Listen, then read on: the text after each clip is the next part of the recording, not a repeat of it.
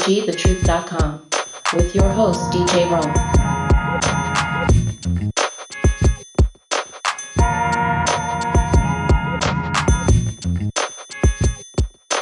Hey, welcome to the program, everybody. You just stepped inside of Psychotic Bump School, the place where education and entertainment meet at the intersection of funk and soul. My name is DJ Rome, and I want to welcome you to another exciting edition of Psychotic Bump School. So, ladies and gentlemen, tonight, Oh, we have a lot to get to this evening, including we're coming off of Super Bowl weekend, and a new champion has been crowned out of the city of Los Angeles, the Los Angeles Rams, y'all, champions of Super Bowl 56. We're going to be talking about that. We're also going to be giving up some world updates on the latest in politics and the global implications of what's happening with the Ukraine and Russia. And we're going to welcome back our very special guest for the evening, Miss Miranda Nicole. Miranda Nicole is a singer songwriter out of New York City, y'all. She's going to be breaking down music, mental health, and relationships. So fitting and proper at this time as we head into Valentine's week. So you might want to call your friends and family to the radio or the computer because we are about to set it off. So this is KCWG, My name is DJ Rome. Welcome to Psychotic Bump School. Stay tuned for more. We're going to kick off our show after this. Now everybody serenade the new faith of Kendrick Lamar. This is King Kendrick Lamar. King Kendrick, and I meant it, my point intended is raw. Fix your lenses, forensics would have told you Kendrick had killed it. Pretend it's a massacre, and the mass is upon us. And I mastered being the master at dodging your honor. In the chapter that read at 25, I will live dormant like 5 in the morning. They'll raise the spot while Kendrick's performing. And if they take everything, no, I got Compton, Compton, ain't no city quite like mine. Hey Dre, what's happening with it, man?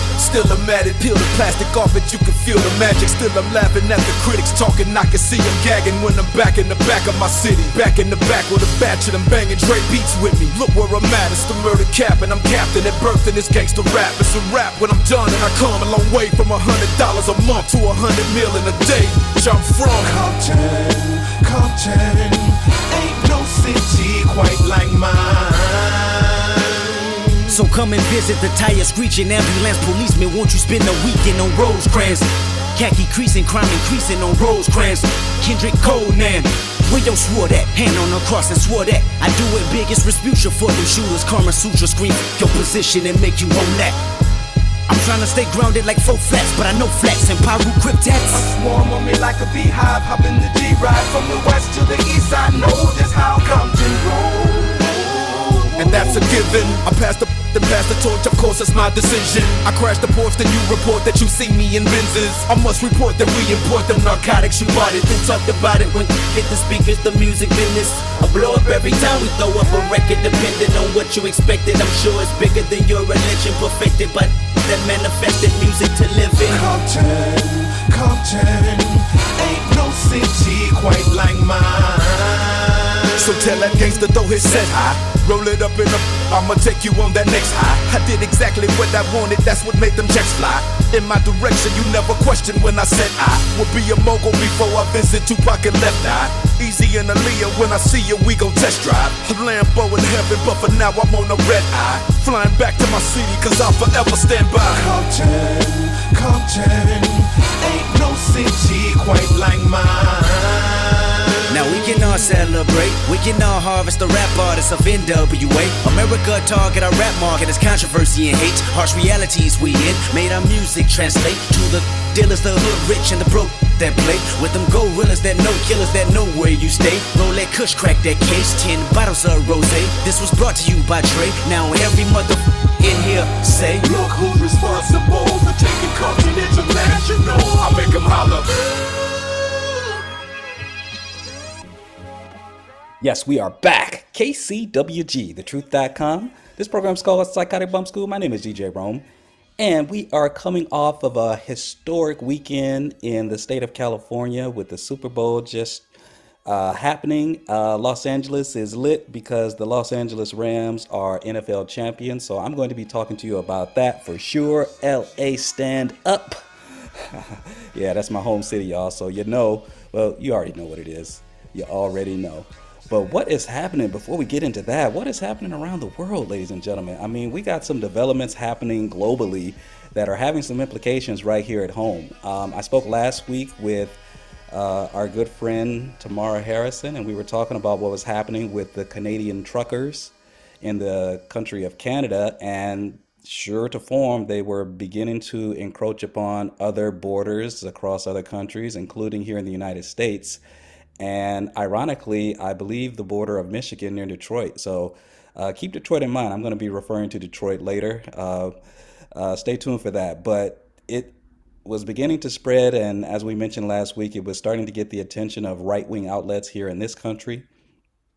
Right now, it appears that the demonstration is largely under control because they had issued a threat that the Department of Homeland Security here in the United States had picked up and warned the fact that they threatened to show up at the Super Bowl in Los Angeles. And so it does not appear that that happened.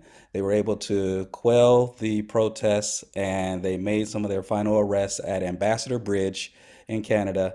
And it looks like this demonstration, for now, appears to be uh, in regression. And so we'll see what happens next in this country. As you know, a lot of the mandates are beginning to be lifted.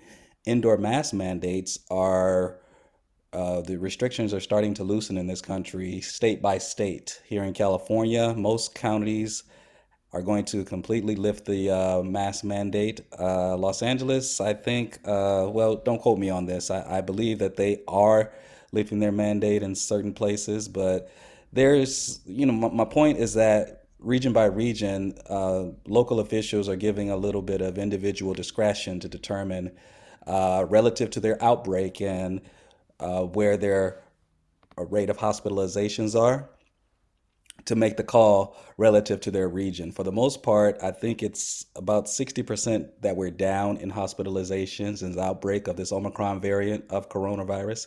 And so, by that standard, that's the basis scientifically by which they're using to uh, make the call to reduce restrictions. So the mask mandate goes away this week in many places across the country and particularly here in California. But what else is happening? We're on the verge of possibly going to war against Russia. They are really despondent about the fact that their neighbor, Ukraine, is interested in joining NATO, joining NATO. Joe Biden has already deployed some tro- some troops over into the region, and so that very escalation right there is a sign that they're taking this threat from Russia very seriously. Of course, this has implications for the country, y'all, because if Russia feels like it's under assault from all of these alliances associated with NATO, then of course that's going to send them into the arms of China.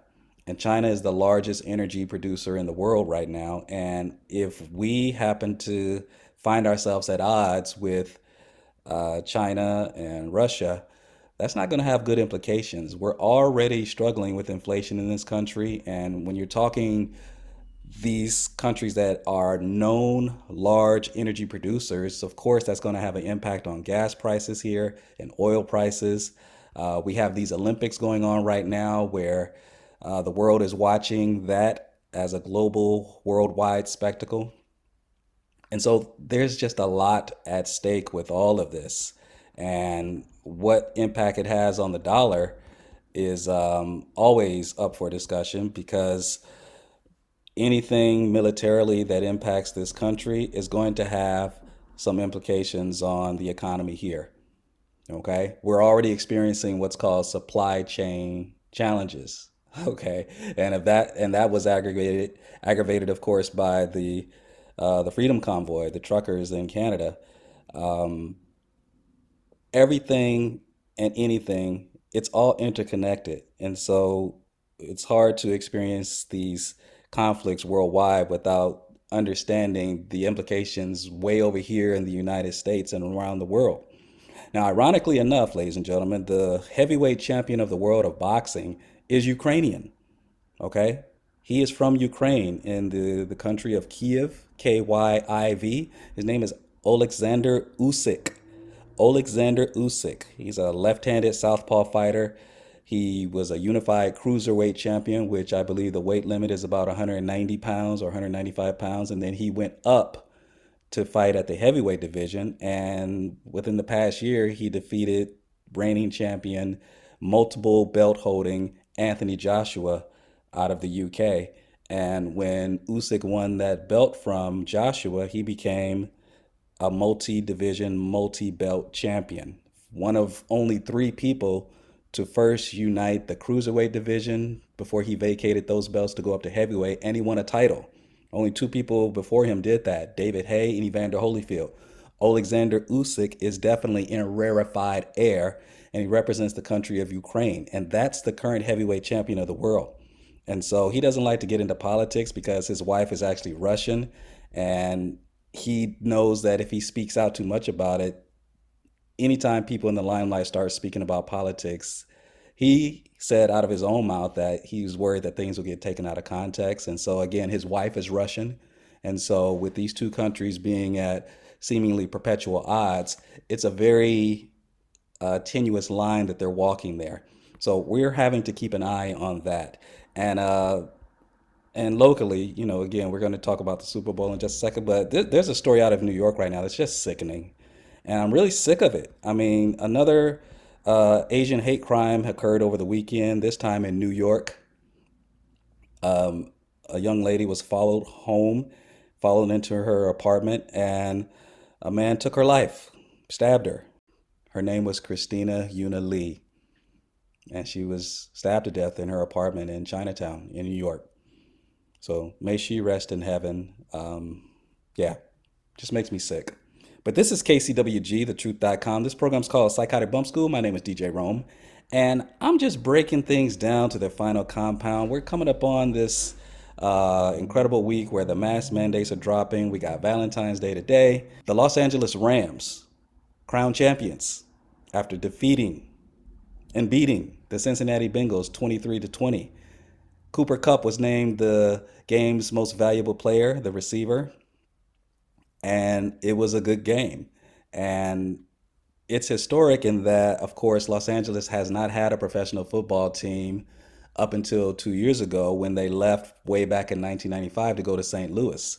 Now, a little something about that whole thing their owner then and now is named Stanley Kroenke. E. Stanley Kroenke. They call him Silent Stan because he's kind of has the same kind of aura as um what what's the boxing guy's name?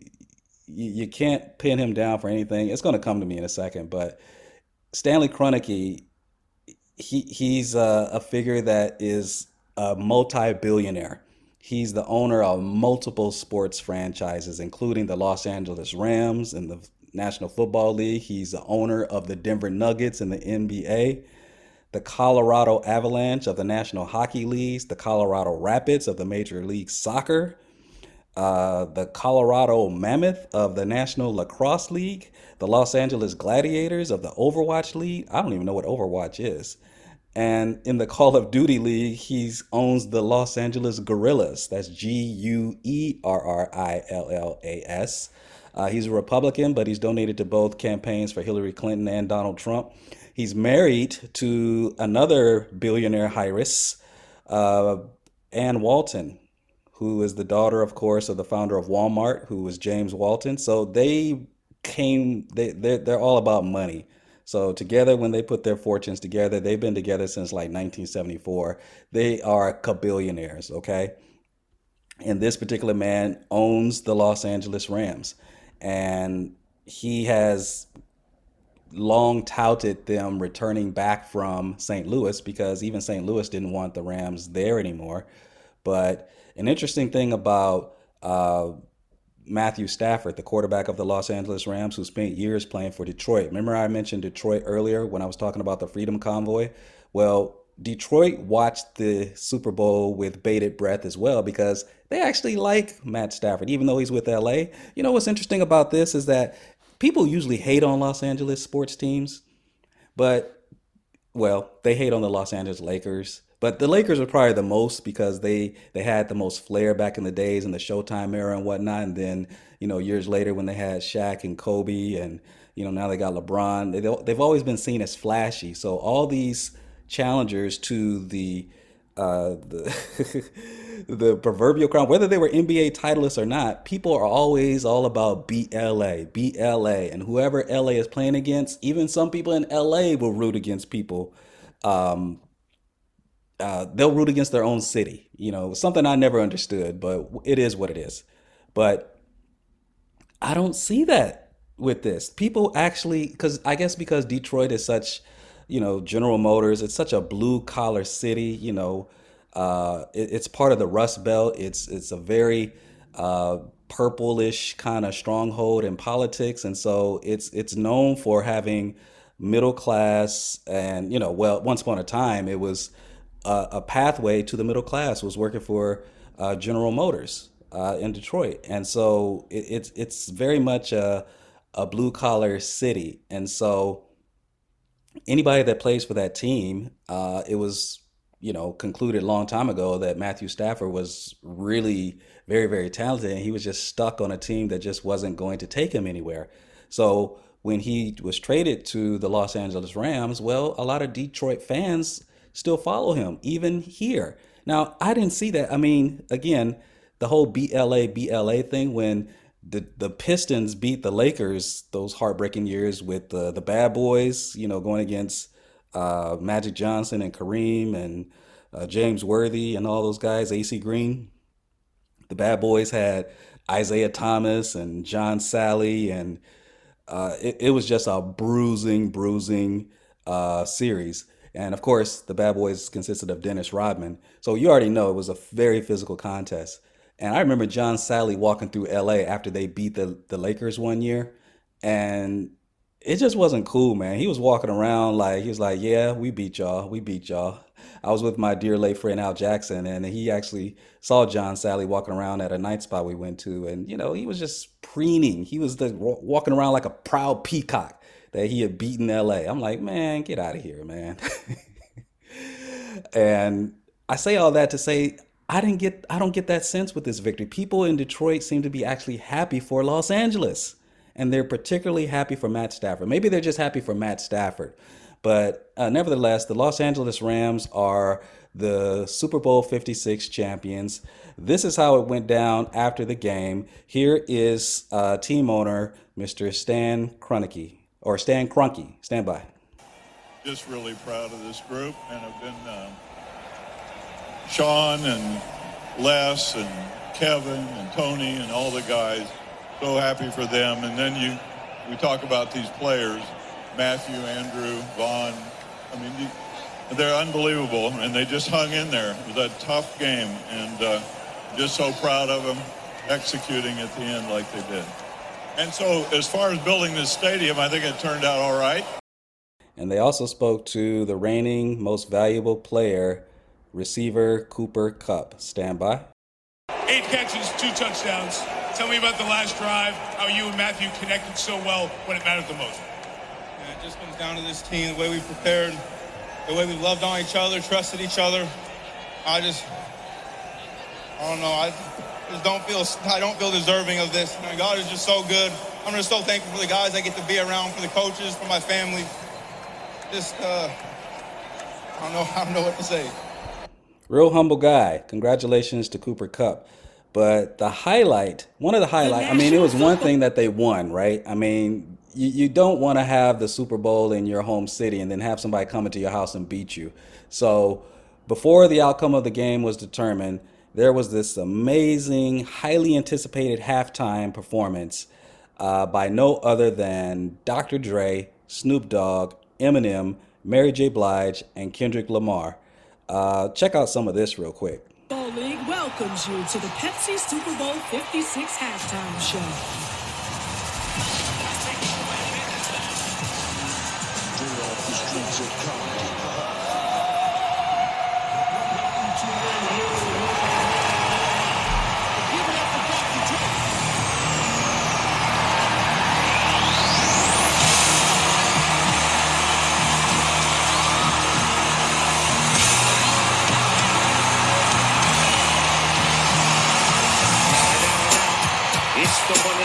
For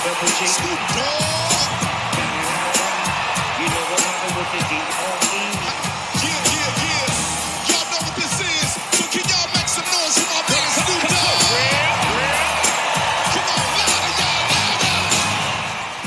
louder. Okay, that's kind of crazy going off in LA. You got Dr. Dre and Snoop Dogg opening with the classic sample by David McCallum, produced by no other than David Axelrod. Yes, I'm going there. The Edge. Uh, that is the basis of that song. Uh, next episode, a classic song. It's perfectly built for the stadium, and Dre and Snoop just set it off and opened up the uh, performance, and then everything was going fine. And then we had a surprise cameo appearance uh, right here. Stand by.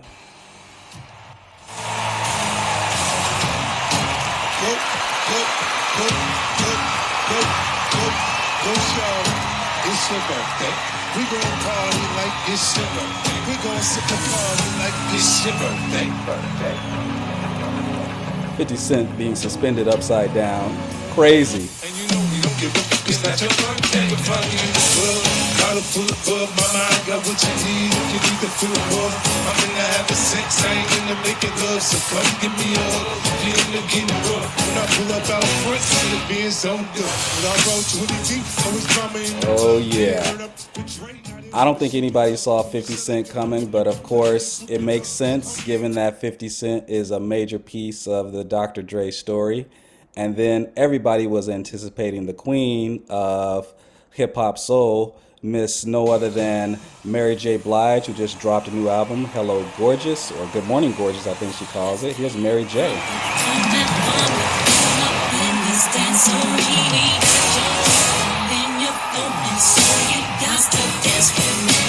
Everybody, get on down. Cause you know we got to get it right. Mary Jane's in the spot tonight, and I'ma make you feel alright. Come on, baby, just party with me. Let set your body free. Leaving situations at the door, but when you step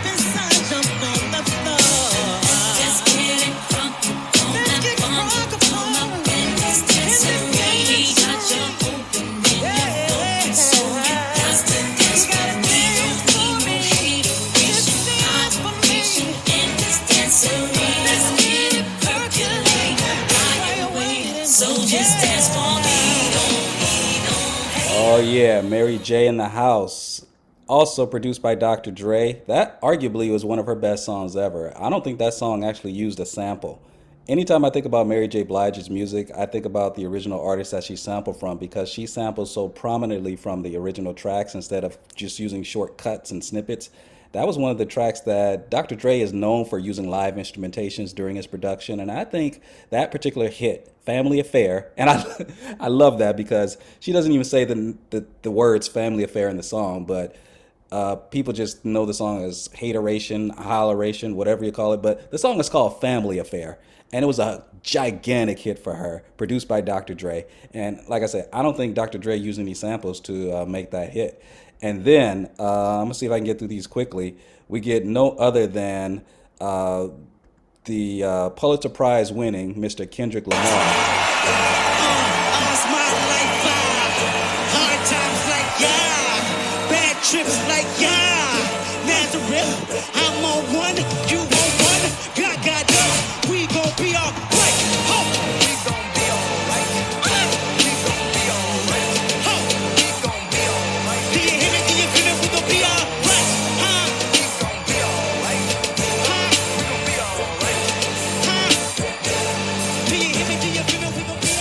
Of course, that's a LA anthem and nation and globally. I mean, how many times have people played that track to help them get through? Kendrick Lamar in the house. Uh, it was an epic performance, y'all. And uh, rounding out the performances, uh, we have this guy uh, out of Detroit, Eight Mile. Uh, you already know who I'm talking about. When he came out on the scene years ago, people were amazed that he was produced by Dr. Dre. But ever since that time, he has certainly, certainly made his mark. Eminem.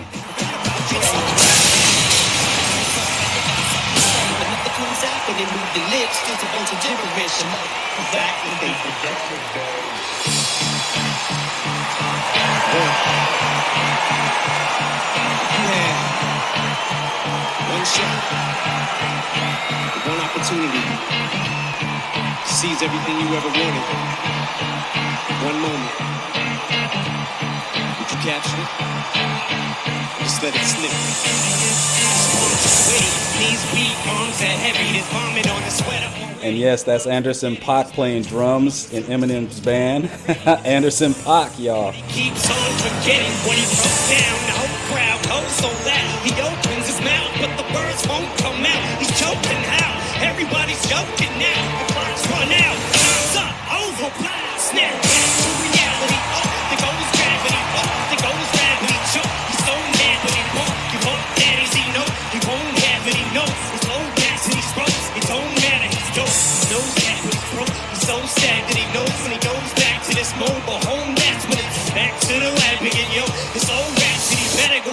This moment. You lose yourself in the music the moment you own. You better never let it go. Only get one shot. Do not miss your chance to blow. This opportunity comes once in a lifetime. You better lose yourself in the music the moment you own it. You better never let it go. You only get one shot. Do not miss your chance to blow. This opportunity comes once in a lifetime. You better lose yourself. Yeah. So, a lot of these kind of performances use pre-recorded tracks, and the musicians are lip syncing and lip playing. Anderson Paak is really playing the drums, and you can hear some of the feels on this performance with Eminem that he's actually hitting those skins. And so it was a great performance. You got 50 Cent and Mary J. Blige nodding their heads in support. Of course, they have a big hit TV show on Starz Network called Power that Mary J. Blige is a part of, and uh, 50 Cent used to star in it, but he's now executive producer, playing more behind the scenes. And then Dr. Dre plays a piano little, he plays a little piano motif.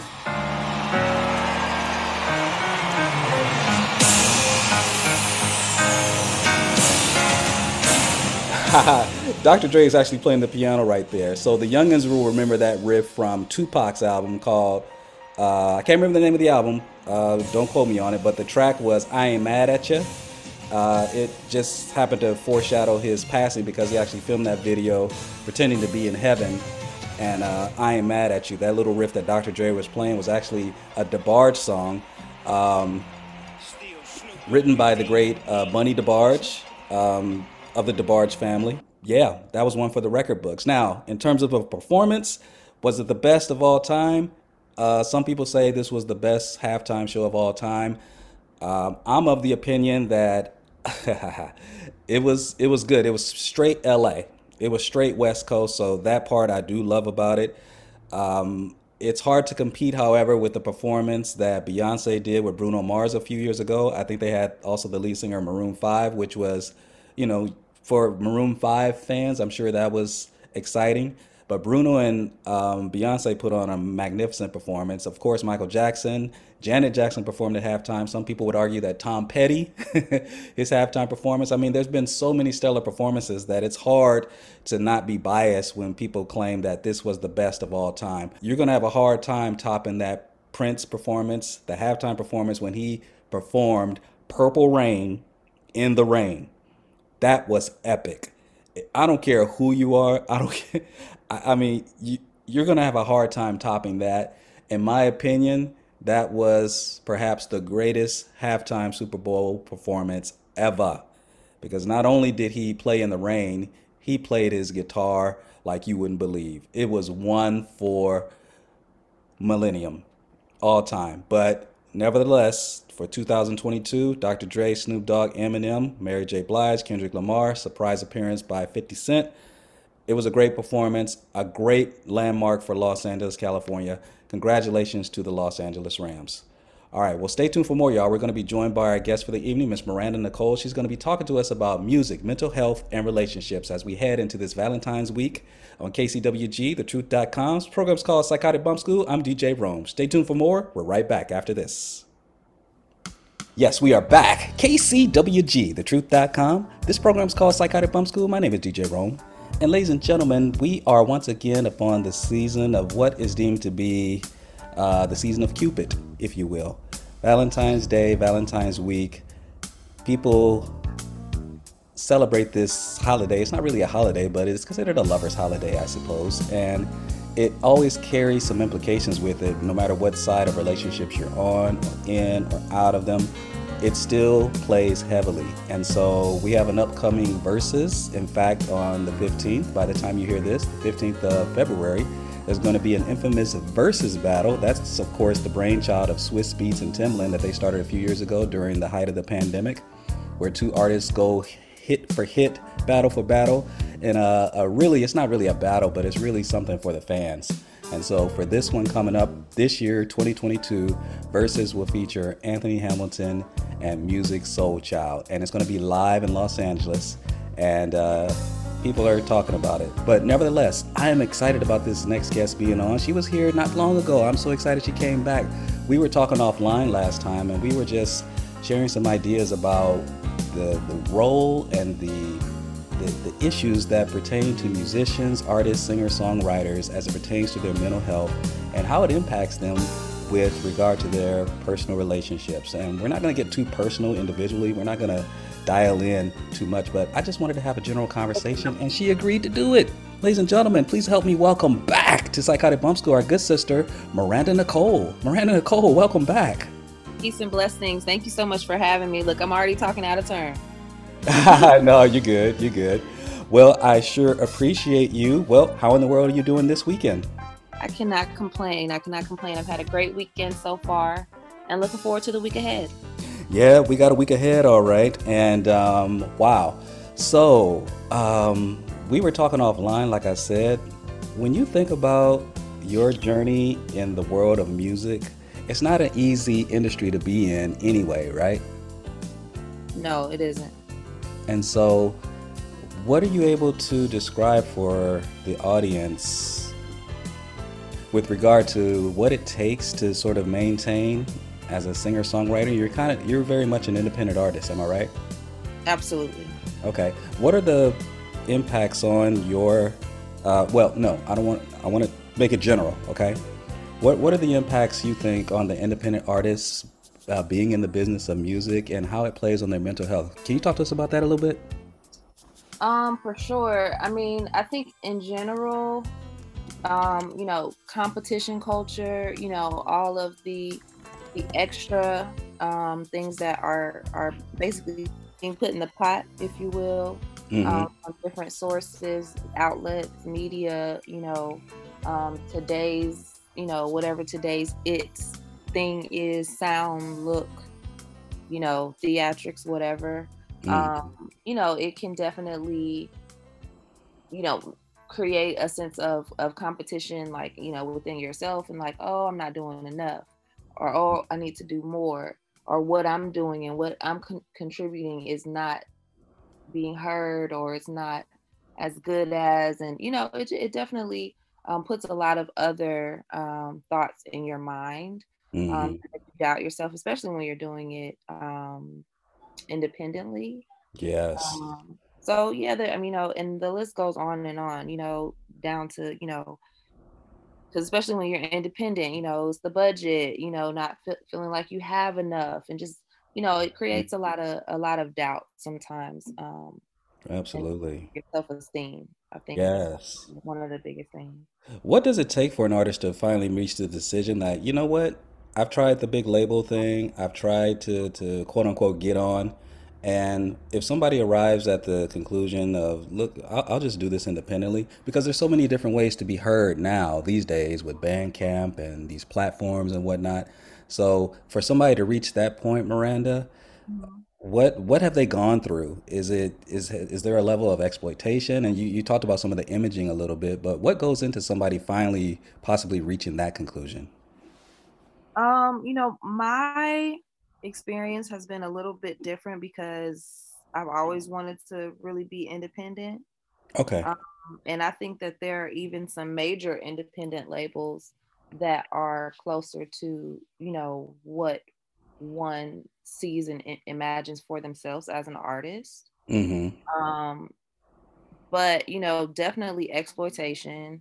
Um, you know, it's a lot of, I mean, just in the industry period, you know, it's a lot of drinking and drugging. Um, you know, it's a lot of sex you know, it's a lot of like just all of those, you know, um, fleshy, fleshy Mm-hmm. things. You've traveled and performed internationally though. Yes, So I have. what what what's the difference? Because you the last time you were here, you were kind of talking about you know your experiences over there. But how would you describe the the difference in how an artist is treated there versus here in the States? Oh man, I was treated amazing Mm. um, overseas when I was in Beirut. It was it was a great great experience. Um, and it you know it, it- and I don't want to say that it spoiled me necessarily, but it did show me, you know, it just gave me the the sense of like what it's to be like a full-time artist, you know, to where it's like you wake up, you got you know rehearsal with the band and everybody is there you in rehearsal for some hours you know you, you Mm. know then and then honestly it's like you have the rest of the day you go to a nice restaurant you know you you create you take things in you go for a nice walk you don't have to be nowhere because somebody's telling you you need to be somewhere Mm.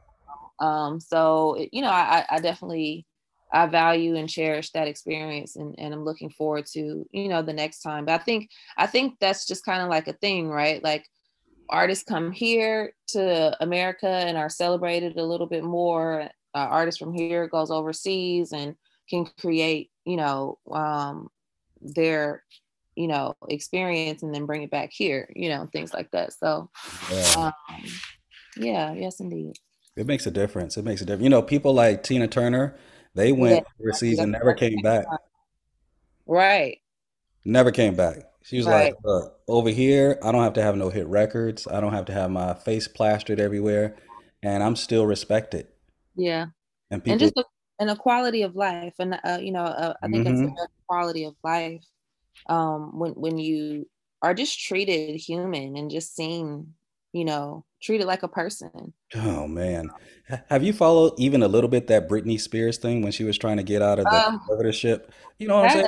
so sad to me i'm just like how does how is this even happening Man, she had a bout with alcoholism or whatever it was. You know, I don't want to mischaracterize it, but she was in she was in a bad state. I, I mean, I think all would agree. But upon that really, really low point of her life, her father stepped in to, you know, essentially save her life, get her help and support. But ever since that time, I think people just kind of forgotten about that that that arrangement and it just assumed that she was okay with it, given that it seemed to like be just baked in the cake. This is the Britney Spears story. right So therefore, she is going to, uh, in perpetuity, require special handling with regard to her career because she cannot self-manage it because she's too prone and susceptible, too prone and susceptible to being, um, you know, victimized by her own demons. right And so it turns out that she has long been against it. Okay, so fast forward to the, I'll cut to the chase. The, the, cause she challenged it. She got a lot of support online. And then there was this big growing community to say, hey, free Britney. And of course, the conservatorship did end. But when you think about her trajectory in terms of how she had to be controlled for such a mm-hmm. long period of time and she didn't have the freedom of her art. I mean, she she was the one generating all the millions, but yet she didn't have control over it. So when you think about the the lack of peace, because you mentioned the, the the quality of life you just talked about that you experienced, that you sensed that was in Beirut while you were there, right and that that pressure was wasn't there. It's like, hey, we can go rehearse in the band. You know, we don't have to. You know, we don't have to. It, I mean, it sounds like it's just a different pace. right absolutely And so when you don't have that, I it's, it's easy to see how things can really just spin out of control, right? Absolutely. I mean, well, I just think, you know, people take advantage. You know, it's not, you know, you're dealing with that amount of money and, you know, Mm. you're handling it now and it's not yours, so you're not working for it. You know, it's just, you know, and when you decide, oh, like, how do you decide how much of somebody's money to give to them? You know what I mean? Like, and just for so long and just it's just really it just really is a sad thing you know and of course at some point she may have needed it but i, I just feel like that's a kind of archaic uh arrangement you know like i feel like there should be more like there shouldn't it shouldn't just be based on like people in your family Yes. You know what I mean? Like you should, or you should be able to change it to someone else. You Mhm. know, with you know, under some kind of something. You know, some kind of, you know, uh standards. You know, Right. but just to say, oh no, she's still not healthy. She's still not. It's like mm, I think she's Mhm. probably okay.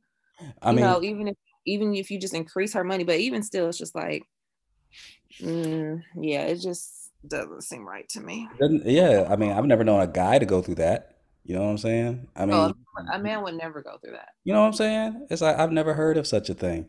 But when you talk about something, when you think about her, and then the last few weeks, Miranda, we've been talking about the the Cheslie Kryst Miss USA. Uh, Oh, that's so so so heartbreaking. oh my And it, you know what what it made me think of because I think everybody thinks. I, I mean, I feel like for as long as I've ever heard of you know someone taking their life, it's always like you know maybe um you know better off you know financially and just has like the the odds and the looks.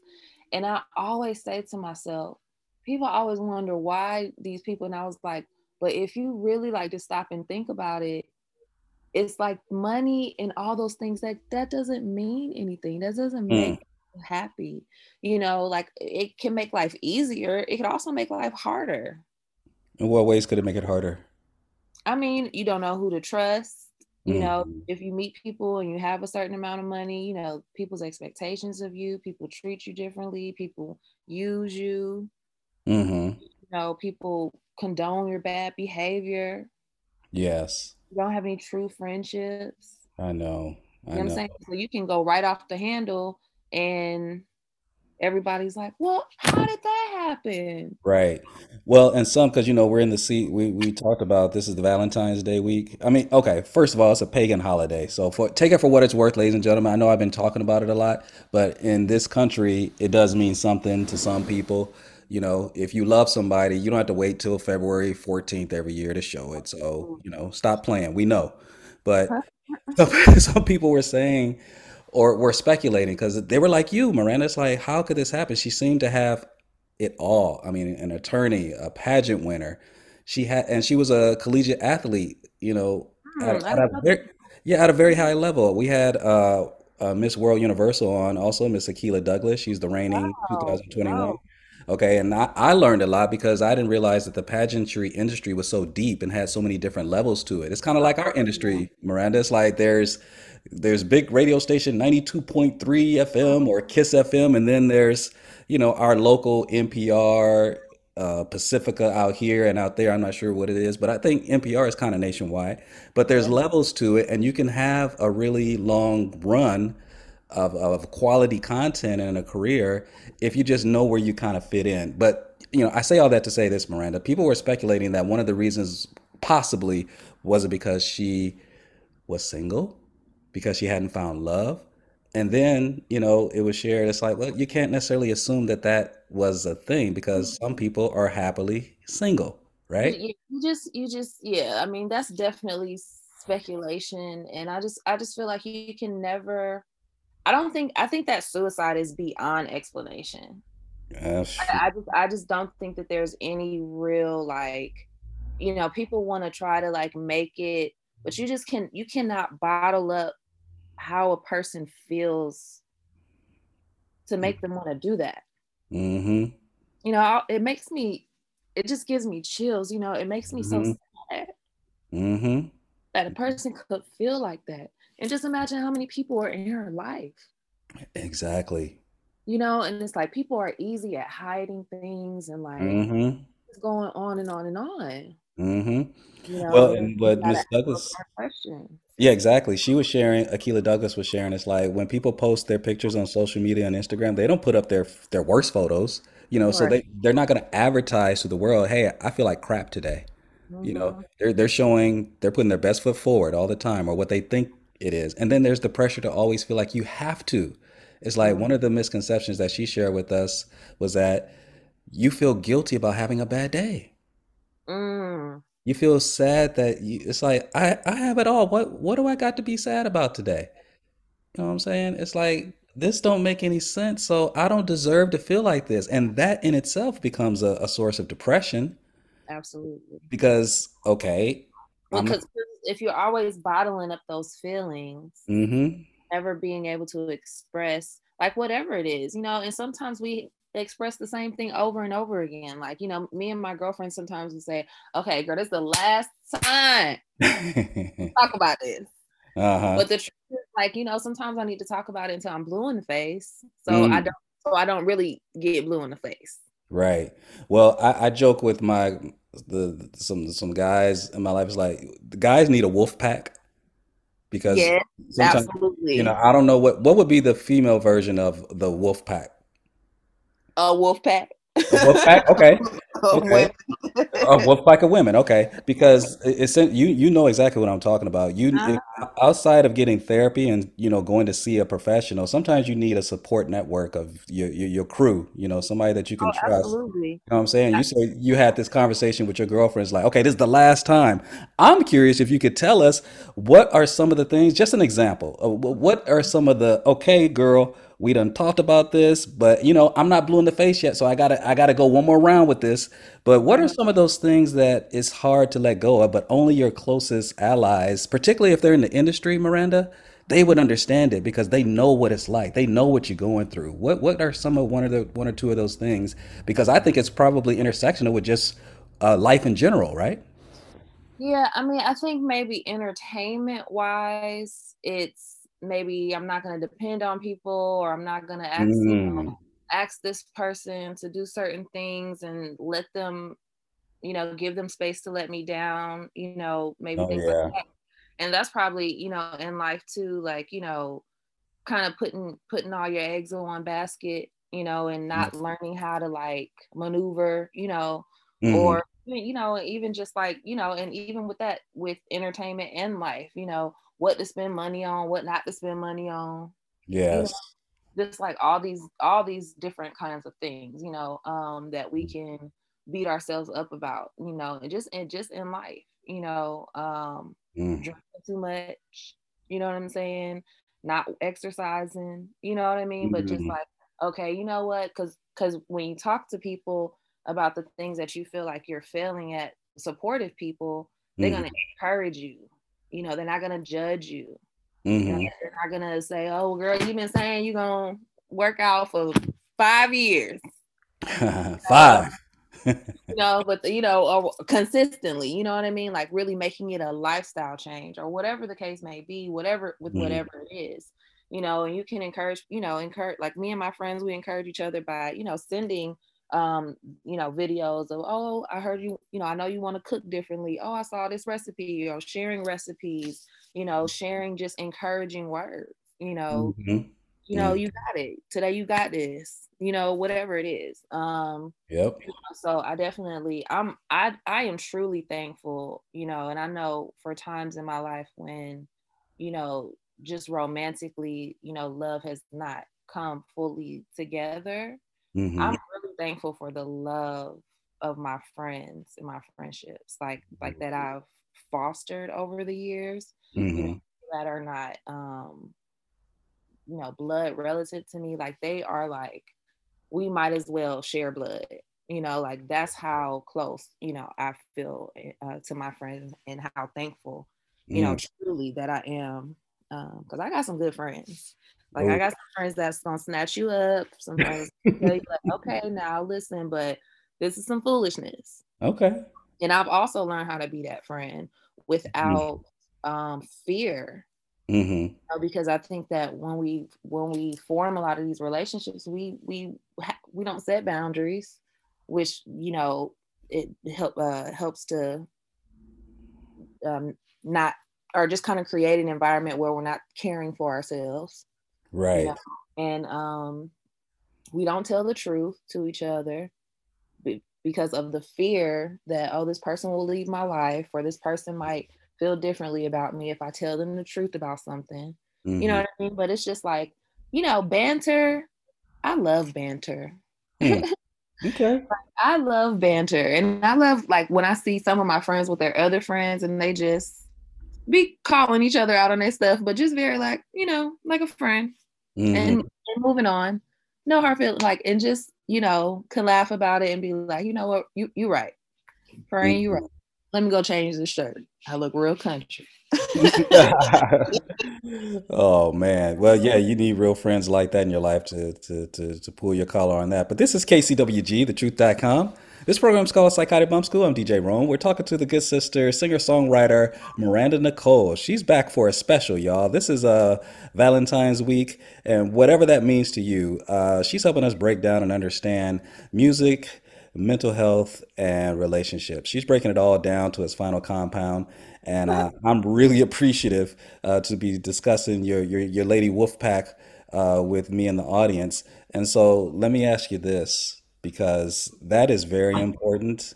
And only because I'm on this side of the industry a lot of people have to work full-time jobs. Because again I keep I, I love your Beirut example. Yes. because I think in a perfect world I think most artists would love would prefer to just do that. Oh yeah, for sure. right? It's I mean, like it's not like you're making like uh, you know, so much money, so much money, so much money. But Mhm. when you're able to live in a place that's provided for you, and you have a Mhm. you know a, a rehearsal studio downstairs where you can rehearse by yourself, and you have scheduled band rehearsals every week, and you know, and you can you know just go around and see the city and do this and do that and just experience the culture and you know meet people you know that's how you really connect with people and you know um expand your you know uh fanship and everything like that. Yeah. really connecting with people and, and being human you know and i feel like you know of course you have to be careful because you know it's crazy people in this world. It is. and crazy people gonna be crazy regardless you know? Everywhere. So it's like you can't you also can't let the fear of connecting with people mm. you know make you fearful like oh it's gonna you know and, and it's it's definitely a two a two-sided street. You have to be mindful you know the bigger you get the more accolades you get. Okay well you don't have to change necessarily but you might have to have some other people in place or have some yes. other uh structures formulas in you know set you know so that you can um just protect yourself. Protect yourself. Mm-hmm. absolutely but I, I get stuck on that that QOL you were talking about, quality of life, because oh yeah most artists have to leave the United States in order to get that and to be able to pursue their art and not have to worry because the art can sustain them. And they'll often send money back home to the States for the loved ones that they have here. But when I think about all of that, and I think about when people don't have that experience and they haven't, you know, taken their art overseas yet, and they're they're just here in the states, just trying to grind it out. Many of them, I'm I'm suspecting, and I'm, I'm asking you because you know I, I I don't know for sure. I'm suspecting a lot of them have to work full time jobs in order to have the the freedom of their creativity, you know, and have creativity on their terms, right? Because when, here or, or here in, in in the states. Oh yeah, no, definitely. I mean, even right now, I'm I'm planning to um, shoot my next music video, hmm and you know, I'm independent, so we, you know, we are creating the budget ourselves. So it's like, okay, how much, how much can we spend? And I'm like, okay, I'm supposed to start this job, mm-hmm. it didn't start. It's not gonna hmm start next month, so I can't shoot the video till the month after, because that's just That's what it is. crumbles, you know, because I have real life things that I have to Absolutely. Absolutely. I that are just mean, priority. absolutely. Because, you know, you're in New York. I mean, Spike Lee is from New York. I remember when he first came out in the mid 80s with uh before She's Gotta Have It, it was like uh somebody's bed-stuy or it was about a barber shop, I think. But he had to finance it somehow. I mean, that money has to come from somewhere, right? And even uh, the great Robert Townsend, who did Hollywood Shuffle and great film director, Five Heartbeats and all that. But before his big break, he was, you know, he had to max out his credit cards in order to make those first few projects get on get on track. But Yeah. that's And the thing is like even with that, people don't people don't really have that, you know, people don't even have credit sometimes. You know, uh, artists artists hmm are not even thinking about their credit and the credit that they might have or do have, you know, they still trying to pay off so they can't, can't get no more credit. Yeah, so that that's what I'm talking. It's real. So what kind of pressure does that put on someone? Because you, I know for sure because I'm only saying this because she so pleasantly uh, interjected herself into this discussion. The the the one whose love language is nail polish. uh, that's your bit. How old is she? She's four. Oh, that's beautiful. So when you have how many what would you say your experience has been in this business with uh, fellow artists who are parents now we could talk about dads in this business on this side of things where we are miranda but i'm, I'm asking you about what's motherhood like as an artist trying to do her art independently in the states and uh, still trying to make a way from their for their children what's that like Um, it can be exhausting. You know, it's Mm. like your mind is is going because, you know, I I definitely have a creative child. So Mhm. I'm really I'm learning and what I've seen a lot of my mother friends do to, you know, um, is just include her. You know, like including her. Like, of course, you know, I let her know, oh, I got like today, oh, I got the meeting. You know, of course, because she would be in here going buck wild. Mhm. But if she busts in a couple, you know, a time, I'm not gonna holler at her. You know, it's just like I want her to know like what I'm doing and see what I'm doing. You Mhm. know, she sometimes like you know if I'm um going over some footage, you know, from when I performed, and she'll hear the song. She's in the other room, like she'll come in the room and she'll dance and she'll sing the songs. You know, that just is it's amazing. So I think um what I've seen my uh mother fellow mother artists do is just really include their children you know in in everything that they Mm. you know from photography to body painting to you know in films and you know golden was in my music video you know what i'm saying? So Mm. really just incorporating um the children into um what we're doing so that it's a lifestyle you know? It's not like oh this is work you know? It's not like working for somebody else you know i can't take her to work with me but it, and that's something that you know being a full-time artist is you know is beautiful because then you get to spend more time with your children and incorporate them into your art and they know you know it's not just like something mommy does like it's no it's like who mommy is you know it's Mm.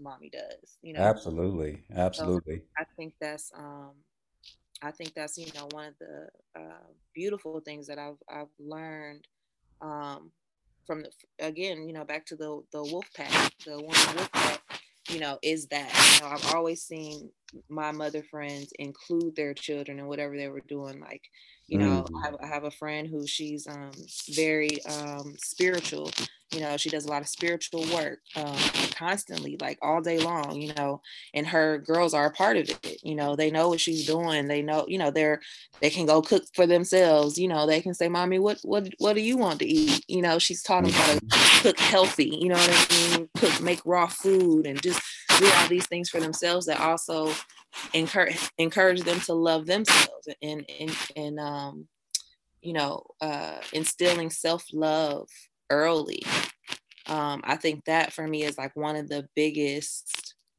like that if i don't do anything else with my daughter that's the biggest thing on my list Mm. For her to you know love god and like truly truly love herself like truly truly truly love herself and you know that's that's just for me and, and for me you know i'm the biggest example of that Absolutely. or i have to learn how to take care of myself you know Absolutely.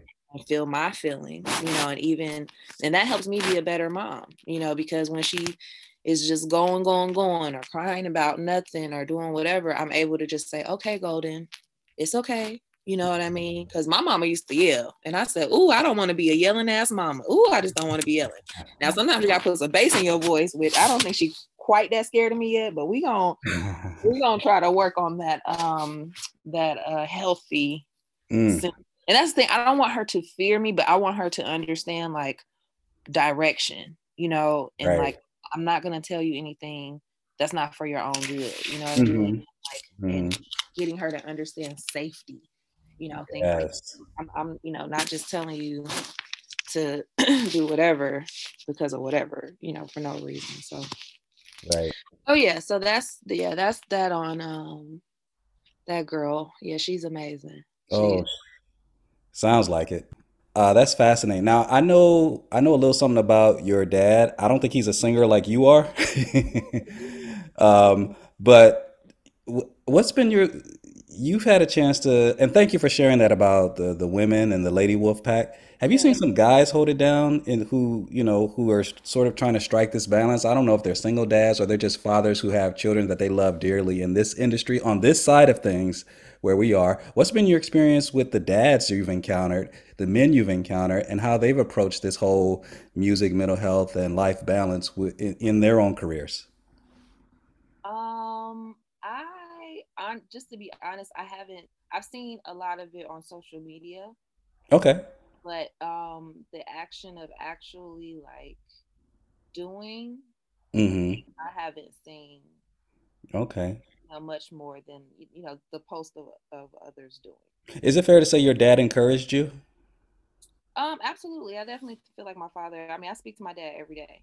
Nice. So, um, yeah, he's definitely a, a big motivational force in my life for sure. hmm And I, you know, I I will say like my dad is probably the only man that I know like really like I can call my dad and like he's probably he, not probably because he's you know got work to do, but he hangs out with his homeboys. You know, he you know hangs out with his brother. You know, um, he talks to them. You know, even if he is not with them. So I do. You know, and he'll tell me all the time, like, you know, I only have like I know who my dad's good friends are Okay. and they know me, you know. And when I call my Mhm. dad, they ask me questions. They want to know about my life. They want to know if I'm doing well. If, I'm, if I come to LA, you know, if they can see me, they want to see me. They want to see my daughter, you know. So these are these are people that are really close to my father. Mm. So, you know, I will say that, um, you know, he he I feel like shown me what I would or what needs to be or what needs to happen with you know other men. Yeah. Um, and so you know or you know he's a good good example um but you know i definitely you know he my dad comes from a different time and and, and era in life Mm-hmm. and so you know that had its own challenges and i think that Right. this you know we have a certain we have the same challenges and, and we also have some other additional challenges um, hmm you know hmm with relationships and mothering and parenting Mm. in general um Yes. and just a lot of distractions, you know. So I, I don't think that is that the brothers don't want to do it. I think that they do, but it's just making the actual time to do it and like just really doing it. Yes. Absolutely. Absolutely. All right. Well, I'm wondering if you can kind of leave us with this uh, because I know you got to go pretty soon. Um, when you think about dating, relationships, uh, I keep going back to uh, Cheslie Kryst and uh, Akila Douglas when she was here. She was trying to dispel one of the main misconceptions about someone who's in the pageantry industry. And she said that just because she's in the pageantry industry, the assumption is that she's got guys coming at her left and right, which That's you women in general, though. I feel like if you're a, a semi-attractive woman, some man is always telling you, "I just can't believe you're single," and it's like, correct. it's just like, I mean, what is that supposed to mean? What does that mean? Is Like, it a is it a compliment? I Well, guess it's not, right? Is it a compliment? Is it to imply something is wrong with me? Like, Right. It, like, what is the implication there? So, so it's like, hmm if you can't tell me the implication, what is the need for the com- comment? Yes. You know, Yes. A- and Yes. maybe it's I haven't, you know, it's okay. Like, and that's the thing we have to normalize, like you said, like being ha- happily single. And and you know, I feel like a lot of people find themselves in different situations because they were programmed to feel like they were supposed to be in that kind of situation. Mm-hmm. And then get in Mm-hmm. a situation and like, hmm, I think I have some different ideas about what I really want. You know what I mean? And so I, I just encourage people around this time who may be single to explore. Mm. Like explore, you know, take yourself on a date or go on five dates. You know what I mean? Take yourself Mm-hmm. there. You know what I mean? And empower yourself. You know, do something you want to do. You know, but I don't I don't get with your girlfriends, plan a friend date. Go, you know, Mm-hmm. even homeboys, get with your homeboys. You know what I'm Right. saying? Like love on each other. I love is I actually I just ordered this cute little book um called um Tiny Love Stories, um, Love Stories in Under a Hundred Words. And I think it's something that the New York Times, I think it started off as a New York Times um, article. 'cause I found some online, but they're just like they're they're love stories of all kinds, like romantic Mhm. love, you know, love, family love, familial love, friendships. Like it's just a beautiful little book. And like I found myself reading it in the bookstore, and I was like, I just have to have this book. You know, Yeah. it just it just touched me, and so you know that's the thing we have to, you know, just remember every day, like you are, you know, we are loved. There are people who love us, you know, hmm and, and I think what we should what we should be looking for is the same kind of love that we get from people who don't have these ex you know expectations of us physically or whatever you know financially or whatever the case that's what we should be looking for in our partner Mm. All right, you just opened something up for me. So I know you you had a, a weekend where you went out on a, on a Saturday night, and you said you had a pretty good time, right? oh yes i had a ball. Okay, so I know, I mean, this this has probably been around forever. It's like you can't meet somebody, and if you're looking for someone, let's just say you are, but you can't meet somebody in a club and take them seriously because wherever you meet them, that's where you're gonna lose them. You ever heard anything close to that before? Especially if it's a nightclub. i have heard something like that i heard mostly don't buy don't buy anybody's shoes because they'll walk out your life What? I never heard that one before. Don't buy anybody's Hey, shoes. that's black folks we got some good We got some stuff. ropes, boy. I tell you, I haven't I haven't heard that one though. But the mm-hmm. okay, so I always I, my late great friend, uh, Derek Fats who I love dearly, may he rest in paradise. He said, "Man, that's that's foul." It's like, look, I'm here. I'm a pretty normal guy. It's like because the, the the notion is that you can't meet anybody solid in a club because it's a club. So by default, that means there's something shady going on here. Whoever is here cannot be trusted for anything serious or long term beyond this transactional encounter here, where it's just a dance or a drink, a conversation or whatever. But you can't take it seriously. And he always taught me it's like, no, man, it's like I, I'm a pretty normal guy and I'm here tonight. So why is it so far stretched or far fetched that so other normal people like me are here and just happen to meet each other? Why do people sort of pejoratively, It- you know I what I'm saying? Yeah, I think it depends on what kind of social gatherings you're going to and what kind of like cuz I I don't really go to the club per se. I You go to to I go to parties. Some Okay. might be, some might be at a club, some might be at like a venue, like that's a restaurant that has like a, a back space or whatever. Mhm. Um, so I, you know, but for me, it, the only parties I'm going to at an actual club, club, club are house music parties. And even at those parties, like I know people there, so it's like, mm, I'm not really like when I go to those. par- I'm not trying to like meet nobody like that. Like I wouldn't want to because for me, it's also even though I'm there to have a good time, it's also work. Mm-hmm. you know, and, and two, I wouldn't want to meet. I don't like to meet people in spaces where I'm working, if that makes sense. It does. As a as an entertain as an entertainer, you know what I mean. Like now, if I'm working one, of you know, one of my little moonlighting jobs, Mm-hmm. you know, you meet somebody that's different. Um, but as an entertainer and as a performer, no, because I feel like, and that's the thing, and maybe that's what it is, right? They always have an uh, idea or picture of you. Like you might meet a person in the club, you yeah, you might both be normal, but this person might want to go clubbing more than this person does. This Right. might be this person's first or second time in the club in the whole year, and this person might go out every weekend. You know, so that's in itself a difference. You know what I mean? So yeah, we met in the club, but that doesn't mean that it's gonna go beyond that. Okay. Um, Well, yeah, go ahead. yeah, no. So you know, I, I definitely the follow up is always important. The follow up, the follow through. Mm-hmm. Um, but you know, I think there are better places to to meet people just in general. I think I think clubs and parties are great places to, you know, go have a good time with the person that you meet.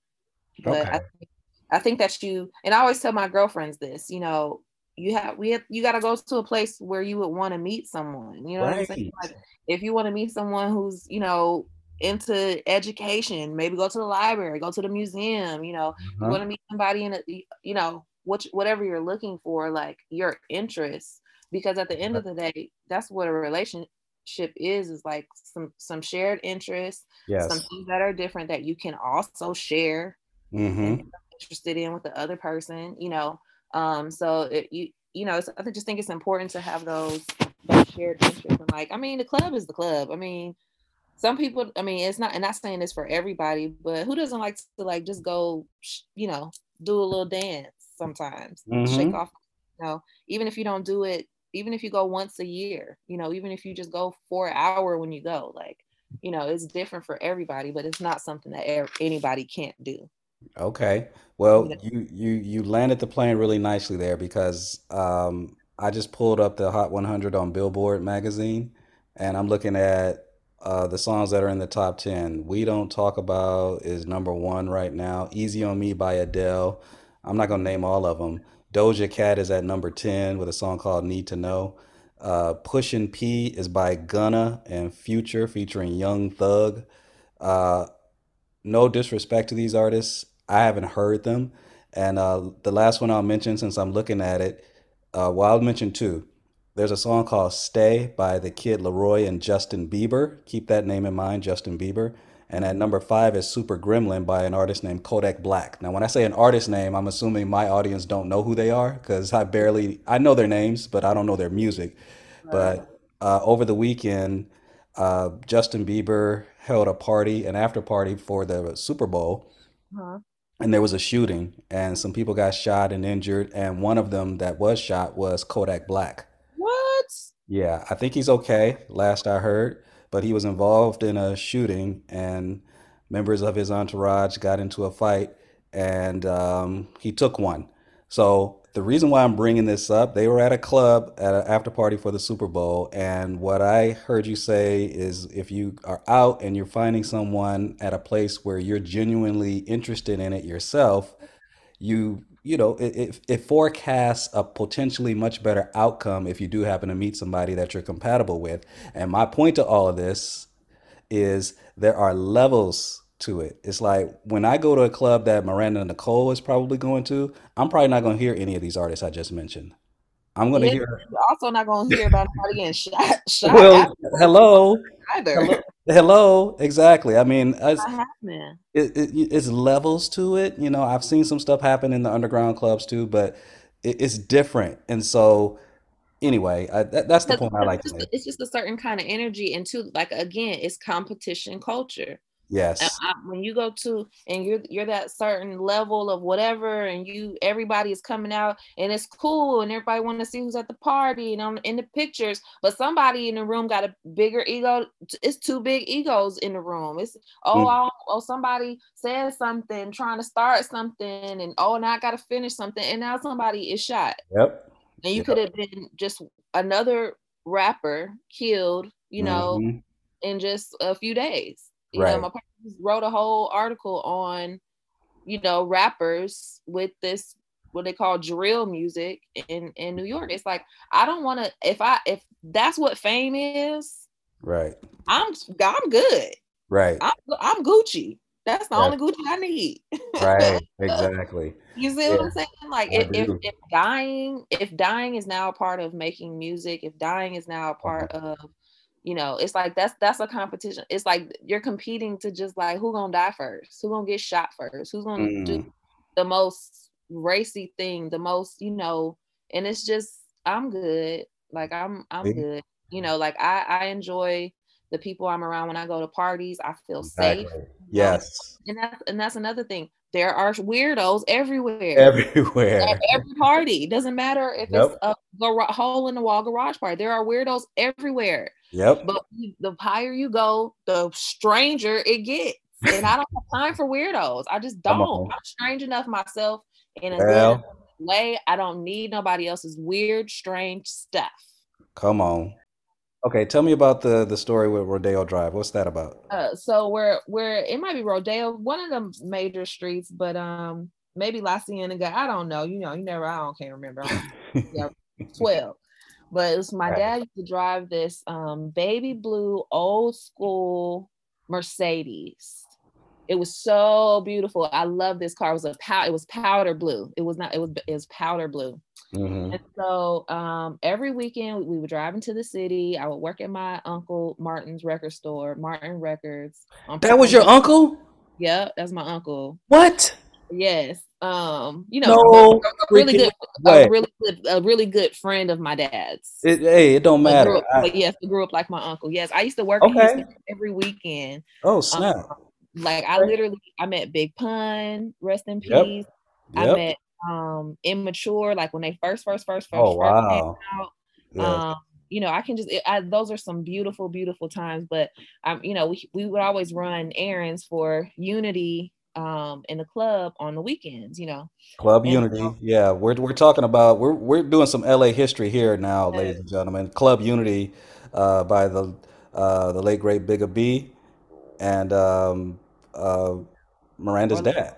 and yes, Orlando Fenderson, Big O. Yes. So um so yeah, so I mean we would go to Kinko's, you know, from going to Kinko's to printing the labels to, you know, I would put the labels on all the flyers, you know, to we like we go to the post office, mail them out because it was a monthly. But Man. um, you know, I would go with him to book the clubs because Unity wasn't a brick and mortar. It was literally just club. It was, it was bigger than uh, anything that really could be contained, you know. Absolutely. Um, but um, what was I gonna say? So I would go with my dad to book the clubs, and our routine was always, you know, he would sit me at the bar. He would order me a Shirley Temple with extra cherries. Like that was always a thing I always look forward to. It was just like, okay, don't forget the extra cherries now. you Come know? on. Go Come on. talk business. Come on out. We'll go on, you know, because we lived in the valley. We drive back to the valley. And that was always a, a beautiful thing too. I would love going coming over the hill, you Mm. know, and just you know, just seeing the whole it was just beautiful, beautiful, beautiful. You love you Um, love love driving on the the, the slow 05 freeway, right, exactly. You know, uh, back when it wasn't as slow. right? Um, but you know, but I re- I can remember this one thing, just something. So I'm like, kids just do some silly stuff. I just can't wait till my daughter just start like she just gonna do silly stuff that she gonna think is so funny, and I'm gonna be like, this child. Wow. Um, but I remember my dad had gone in the club, but I stayed in the car. I think I might have been asleep, so he didn't want to wake me. And I'm like 12, you know, he locked the doors, you know, pretty safe area wherever we were. And um, but I, I woke up and I was just like, okay, I know you know where we're going, so I know he's inside. But this is before cell phones. I'm obviously not going to get out the car and go wandering around looking for him because that's how little kids get snatched. So I Mm. know to sit in the car with the doors locked. So I'm like, okay, but now he's taking so long. Jesus Christ, I'm 12. I want to do something. Let me out of here. I'm going crazy. So I I pretend that I'm a mannequin. So we had to be somewhere near, we were at a club somewhere near um, Hollywood Boulevard because this is where, you know, you would see like the Ripley's Believe It or Not. Like that was over there Mhm. and like, um, you know, all the touristy stuff, right? And so I know it's a lot of tourists walking by and I'm like, I'm gonna mess with these people. So I literally am in the window of the car pretending that I'm a mannequin, like just like real still, real still, real still, real still, real still. Like, and people are walking by, people walking by.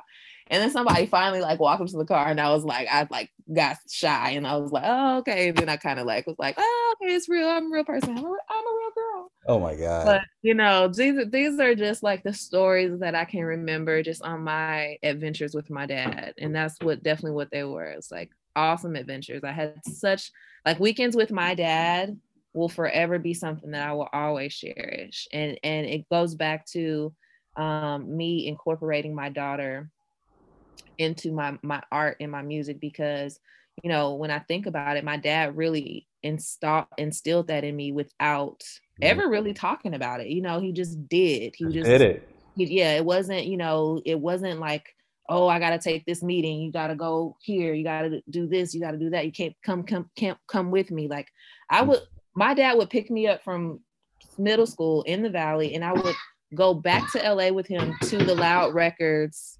Um, Loud Records. Yes, to the Loud Records office. I would be there. He Yes. didn't get off till six. I got out of school at like two something. So I would be there, you know, and so I got to know the secretaries and they would take me on lunch and, you know, to all the little shishi places around where uh, Loud Records was. Loud Records had this huge, you go all the way, because it was only maybe like maybe four stories. And I Mhm. remember I could go all the way up to the top and it was a big roof deck like a big big like just huge you know to me at the time and i could look look over and just see like all the buildings and the businesses and the people walking by and just you know um it, I was just always involved. Come, come in, baby. She's like, knock, knock again. Come in, sweetheart. You got she got tired of playing a mannequin in the other room. Right. Here doing this. Golden, come in. Open the door, sweetie. Oh my God, this is Um, classic. Listen, she, and now she's running away.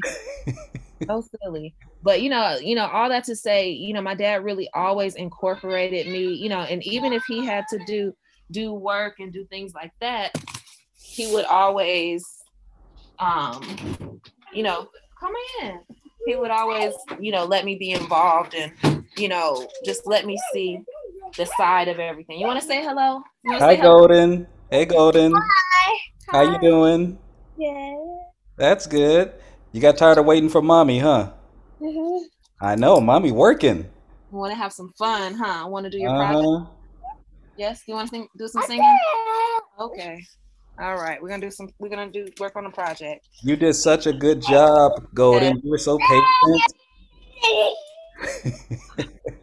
oh my God. Man. She's she's a fi- she's a fiery she's a fiery Sagittarius. Oh, I have I have the funniest picture of her like giving me the side eye when she's literally like three months old, and Mhm. I'm like, oh this this is what I got. This is who I got. Got it. Ah, I'm like, see? okay, God, God, I got it. You got it. Man, you, audience needs to understand the history you just dropped by mentioning Loud Records, and that was founded by a gentleman named Steve Rifkin, who's the son of uh, a famous industry mogul himself who founded Spring Records. And for those that don't know, Spring Records had a group on there called Fatback for all the Funketeers out there. Fatback was the label that uh, Steve Rifkin's dad founded on Spring Records. And so uh, Bigga B used to work for Loud Records. That's where we got the Wu Tang Clan road shows, and he brought Wu Tang to LA, and it was a big deal. And I know your dad was right there with it. You know, Yes, you know, uh, uh, Bigga B, Uncle Bill. You know, to me, Uncle Bill. Bill, um, absolutely. He actually he lived in the same building with my grandmother. God rest her Mhm. soul. Okay. Um, and so literally the building that they lived in was like I could walk from Martin Records to my grandmother's house. Mm. And so I would be up in Uncle Bill's apart, you know, apartment with the baby. Mhm. Um, his name Christopher. I feel like it's not. No, it wasn't Christopher. I can't remember his name. Um, Mhm. I actually saw him not not like two times ago when I went to LA, and I just couldn't. I couldn't believe it. I was like, you don't remember? I used to take care of you. Like I used to be in here changing your diapers with your mama. Like, you know, that was my that's my Uncle Bill. You know, him him and my dad were so super close. You know, they were best best friends from you know, from high Yes. school from a long time and so i saw them even like them you know they I- I, I don't you know i don't really feel like my dad ever really had or recovered or had a friendship as close as, as my uncle bill and my uncle joe. Those are my dad's closest friends.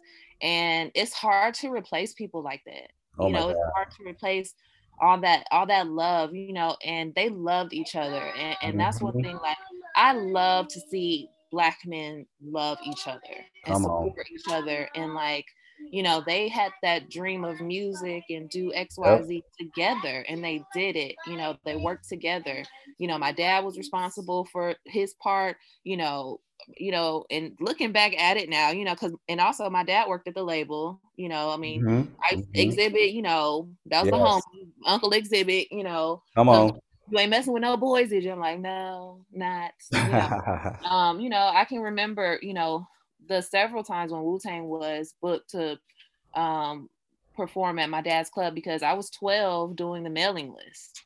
You See? know, like, like sitting there because people and people and that's that's before cell phone, you know, cell phones and Instagram and you know all this social media and social flyers and all this kind of stuff. Like if you wanted to know about something, you had to get a you saw a flyer for it. You- Absolutely. and you took the flyer and put it on your refrigerator, like, oh, we going to this on this day. And you call you call your friends when you get to the house, oh, girl, we going to this.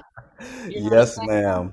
Yes. That's that's how that's how you went out. You know what I mean? Yes. Um, you know, uh unity is just such a big part of my life. Like big, big part of my life. Like my spiritual father now, um, uh, my Baba now, he actually his his, DJ name, 'cause he's a DJ, DJ SR.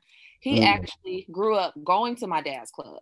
And I met Mhm. him in Atlanta years later, and I just brought it up, and he was like, "Wait a minute, that was your dad's club? He was like, yo, I was Mhm. on the mailing list. I was there every month. Like, yo, that was like that was everything. That you know? spot. Yeah. And um, and then he's like, he's like, yeah, my my homegirl Universe put me on, and I'm like, Universe, like, um, where where was she- Universe from? I think she was um her family lineage was um Indian, like from India. Mm, Um, mm-mm. and so um, she she's the one that told him about the club, and I was like, that was my babysitter. She was my babysitter. She's the baby- Wow. you know and so you just see how things come all the way full circle you know but you know working in my dad's club i, I would you know and after everybody would be in i would get to sit on stage on the you know when that's when you had a big couch on stage on the side you know so i'd be able to sit on the side on the couch you know Yes. backstage you go see go see the people the artists talk to them you know i remember um odb got rested so um gave me a little yellow flower Hmm. you know so um, yes, ODB gave you a yellow flower. Yes, he gave me one of those yellow flowers, um, you know, that you could get from the gas station. Um, Okay, repeat that. He gave you a, a yellow flower from where? um, you know, the little ones you could get at the gas station. Oh, okay. Okay. ODB. He was always the consummate gentleman, wasn't he? He was, he was. God rest his soul. God rest his soul. so this is this is my therapy uh therapy calling. Amen. Self help, self help, self help, self love, self care. Yes. So important for as long as it takes. I've been in therapy for over a year now, Bless and I st- and I actually I don't ever want to stop taking therapy. I just want to encourage everybody. Don't mean nothing's wrong with you. It doesn't mean anything bad. You know, everybody needs a, a safe place to um, speak about their feelings openly, honestly, and without judgment. So, um, thank you again, DJ Rome, just for having me and Mm. um, taking this walk down uh, memory lane uh, with me and Club Unity and uh, and Loud Records. Such a beautiful time in my life and um, a, a good a good happy memory that I think I want to also just hold on to a little bit more in those times of you know feeling low. So thank you for that reminder. Well, living life like you're golden, just like your baby girl. Don't got no time or space for that strange stuff. This is Miranda Nicole, ladies and gentlemen. We've been having a conversation in this this this Cupid season, uh, music, mental health, and relationships.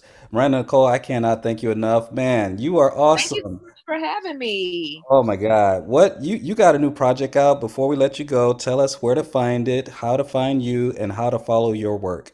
Yes, so definitely, um, everyone listening, thank you for your time today for sure, and happy Valentine's Day. Absolutely. Um, and you can follow me on Instagram at Glam Soul Star. Um, my new project Ginger is just released. It's been out um, just shy of a month or just about a month now. So I'm super excited. And I've gotten some really great feedback so far. So you can visit me on www.glamsoul.bandcamp.com forward slash album forward slash ginger. Um, I know that's a lot, but you know, yes, Oh, we can got it. um, but yes, IG, Glam Soul Star. And um, yes, just thank you so much for your time. Well, that's our show, y'all. Psychotic Bump School is the place where education and entertainment meet at the intersection of funk and soul. My name is DJ Rome, and you know we're here every Monday evening from 5:30 p.m. to 7 p.m. Pacific time, and it repeats again on Friday evenings from 6:30 p.m. to 8 p.m. Pacific time.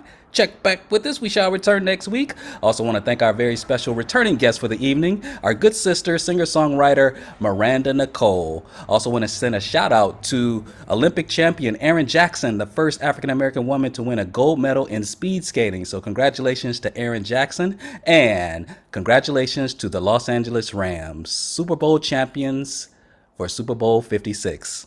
Also, want to send a very special shout out to Mr. Frank Starks, who is the Iron Man behind the board. And we're out of here, y'all. Take care.